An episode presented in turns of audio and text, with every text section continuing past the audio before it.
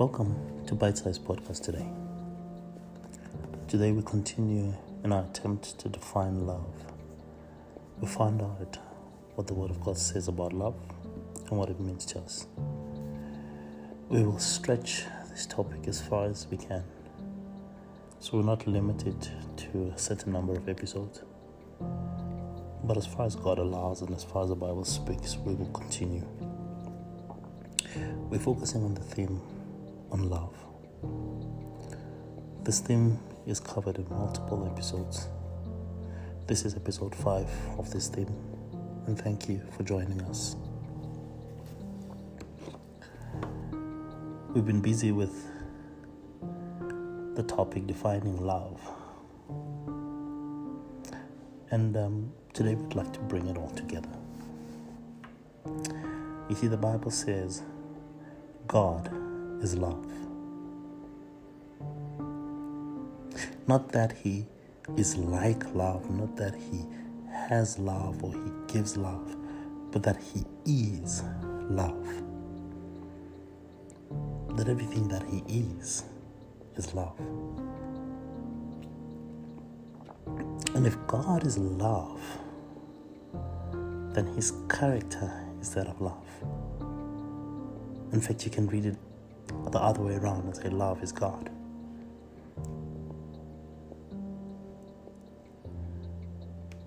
And if we want to know what love is, we have to look at who God is. You see, the Bible also tells us that he is the reason that we love. Because in the book of First John it says we love because he first loved us. He is our source of love. And true love is that which is founded in him. It's an unwavering love, given without conditions, given without expectations. But it is one given for its own sake.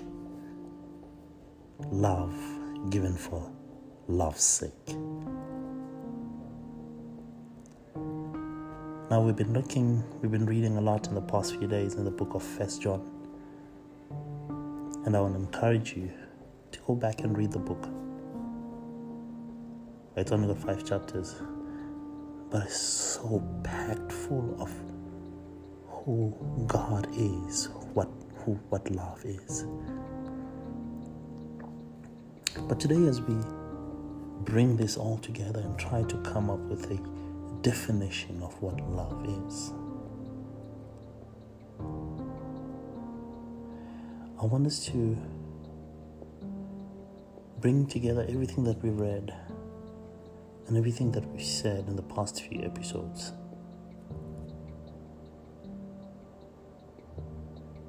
Of what love is.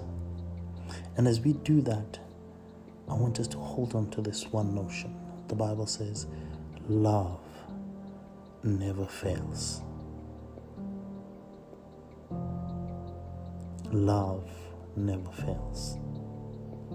It's a very interesting concept if you think about it. That everything else that we have has an expiry date. Except for love. That everything that we've been given has an end by date or a use by date, except for love. Love is the only thing that is constant throughout, irrespective of where we find ourselves.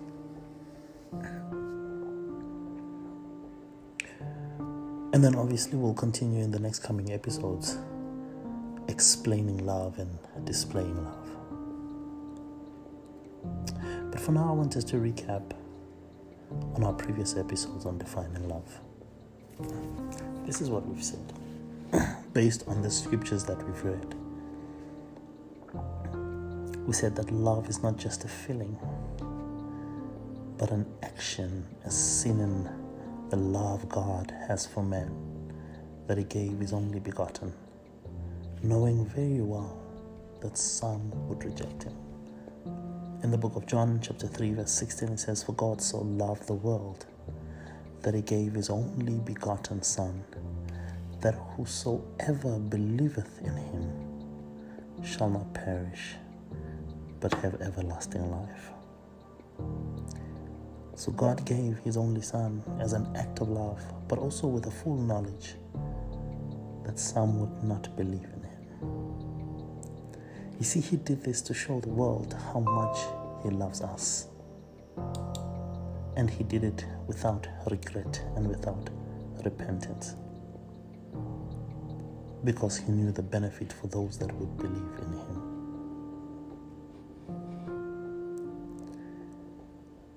Secondly, we said that love gave us life and redeemed us from condemnation. He says, "Whoever believes in him shall have everlasting life." That life is given through God's gift of love. Love does not condemn us. We condemn ourselves when we reject it, because we choose a path of death. When love is giving us a way out, it is full of grace, it is full of redemption, because it is the only way for us to move from death to life. It was given to us so that we could have everlasting life, so that our faith can carry us far beyond the limits that had been set on our lives, the full stops that have been put in our lives. And I say our faith because the Bible says, "Whosoever believes in him shall not perish, but have everlasting life." Thirdly, we said that we can choose love or we can reject it. It places no obligations or conditions, but gives of itself fully and freely. It doesn't force itself on anyone, but waits patiently to be received by those that would receive it. You see, this also is how our love should be. It is an example of how we should love, always available for whoever will receive it. Always available for whoever will receive it. And then fourthly, we said that love is to the exclusion of other things. And we explained this by saying you cannot love both light and darkness. You will love the one and you will hate the other, because these are opposite. Jesus, speaking to his disciples in the book of Matthew, he said you cannot love both God and money. You cannot serve both God and money. You will hate the one and you will love the other. And it's the same with us today. Love is not contradictory. It doesn't contradict itself. It is mutually exclusive, meaning it cannot hold two opposing views at the same time. You see, love cannot both tell you to obey and disobey God at the same time. So if we walk in love, we walk in the law of God. And the minute we walk opposite the law of God, that means we are walking outside of love.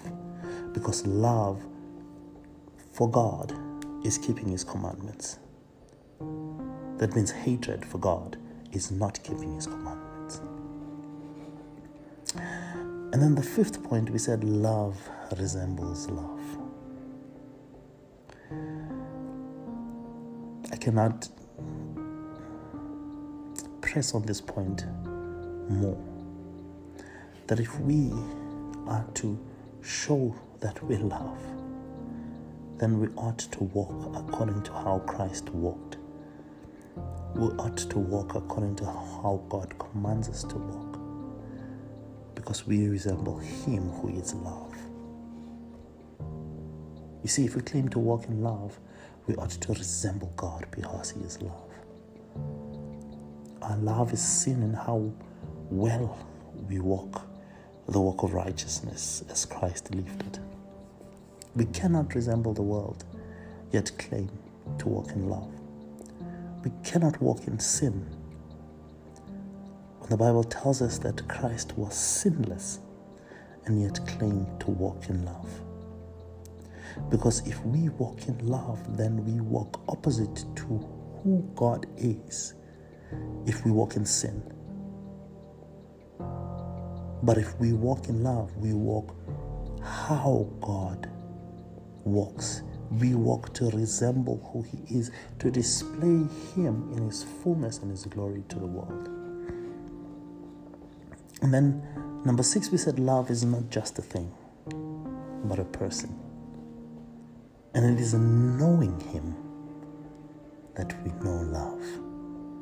It is in living in Him that we live in love.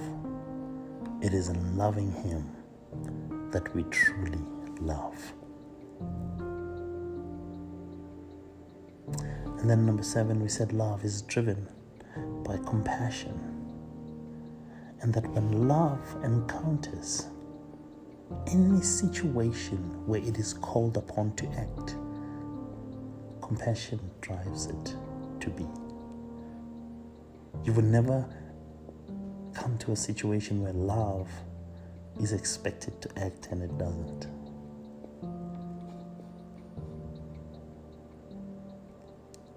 You see, you cannot love if you continuously shut up your bowels of compassion towards people, because this drives acts of love.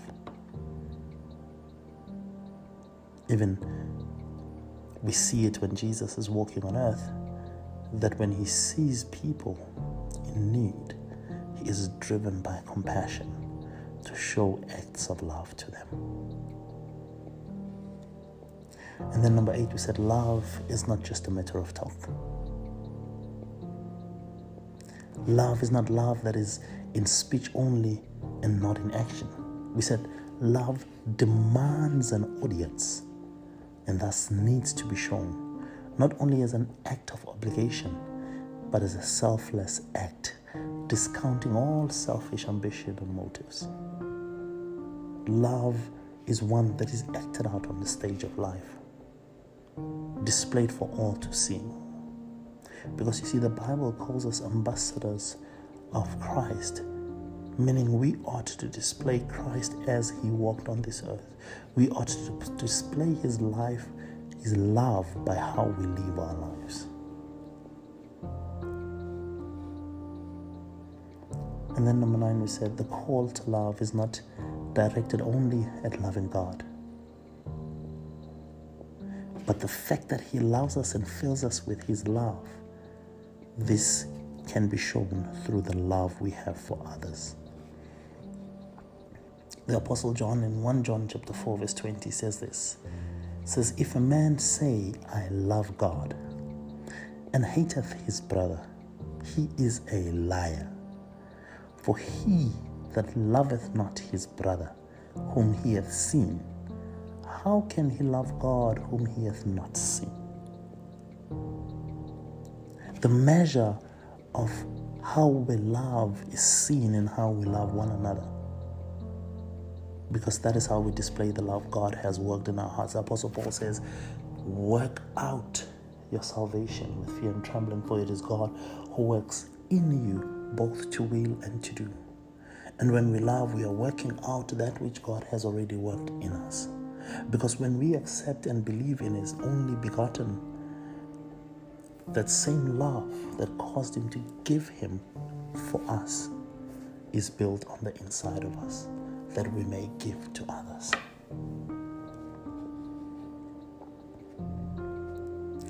Love is that which we show to one another as evidence of our love towards God. Because we are placed on this earth to show His majesty and His glory. In the book of Revelation chapter four, verse eleven, it says, everything was created for His pleasure. So we were created to display His glory on this earth. that those that may that have eyes may see, and those that have ears may hear. And then number ten, we said there is no fear in love, because perfect love casts out all fear. You see, when we hold back our compassion or love towards others for fear of rejection, non-acceptance, et cetera, we deny ourselves the opportunity to show the perfect love of God, which casts out all fear. A love that is not self-seeking, seeking after appreciation or adoration, but a love that seeks to display God as He is, in all His glory, and love for His people, even when they rejected His gift of love. You see, love that is shown through our lives is shown when we live in truth. And we will, in the coming weeks, touch on this topic of truth. But for now, just note this. That is, when we live in truth and in the full knowledge of what truth is, that we are able to fully display the love of God. Jesus says in the book of John, I am the truth. So when we display truth, we display Him who is love, because the Bible says God is love. And then the last point, based on our previous episodes, we said we are commanded to love. And this for me, um, I think drives the point home, that when Jesus is encountered with a question, when he's being asked what is the greatest commandment, he tells us this, that it is to love the Lord our God with all of our hearts, with all of our soul, and with all of our mind. But he doesn't just end there. He says the second is like the first, and that is to love our neighbor as ourselves.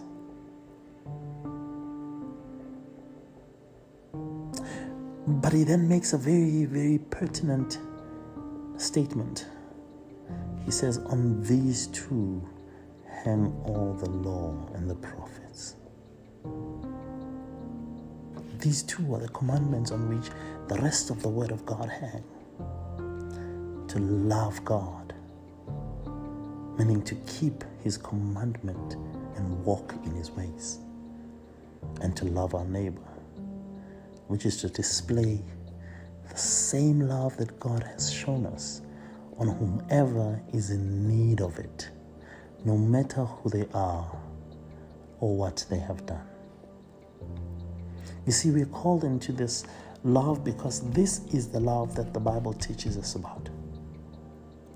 Not what we've made it to be, a confusion of feelings and emotions, um, but an intentional decision to be to the world that which God came to be to me and you. Obviously, to the extent that I can.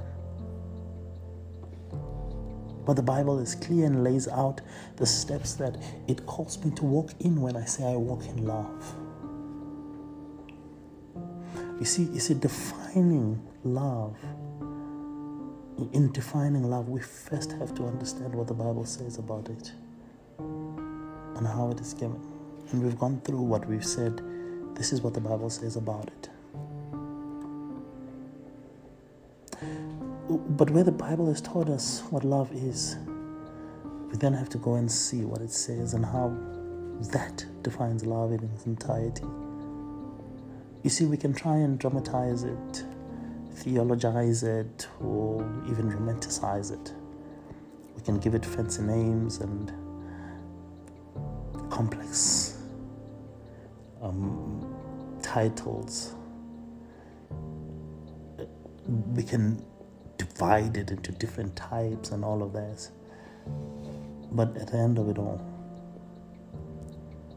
the Bible, who is the authority of love, says God is love. And when we were speaking about God in our first week, we said Moses said, "The Lord our God is one." Is one Lord. So love cannot be divided and defined in many different ways. It has to be united in itself. One.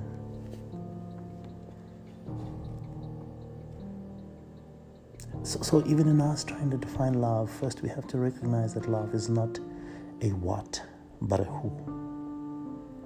And then we have to acknowledge that our definition of love has been lost because we've defined it as something that we feel and not something that we live. Something that can exist today and tomorrow ceases to exist. You know, hence you hear people saying, you know, we've fallen out of love. Oh, we don't love each other anymore. As if love has an expiry date. As if it diminishes with time. And like wood fire, it needs to be refueled with more wood each and every time. This is not true. See, this is what I know. When we define something, we usually define it by its components. For an example, when I'm defining to you what a car is, I'll break it down to its parts that when combined make together, go together make a car. You see, it doesn't include its function or its use, because a car is a car whether it's parked or driving, whether it's got people in it or not, whether it's working or not, it's still a car. Its functionality doesn't change its definition. So in defining love, we've spoken about a lot of components of what it is. And um, I'm going to attempt to take these components as building blocks and put together a definition that we will use for the rest of this teaching on love. And it's this. Love is the ability to show the fullness of God by resembling His character as displayed in His word in all situations.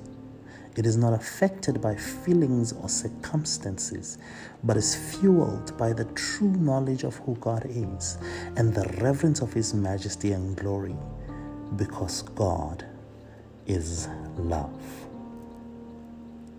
I will read it again to you. It says, love is the ability to show the fullness of God by resembling His character as displayed in His word in all situations. It is not affected by feelings or circumstances, but is fueled by the true knowledge of who God is and the reverence of His majesty and glory, because God is love. My friends, God is love, and it is in loving Him and loving His people that we know that we truly love. Love is the chief thing without which any other thing we do does not have value or the right kind of impact.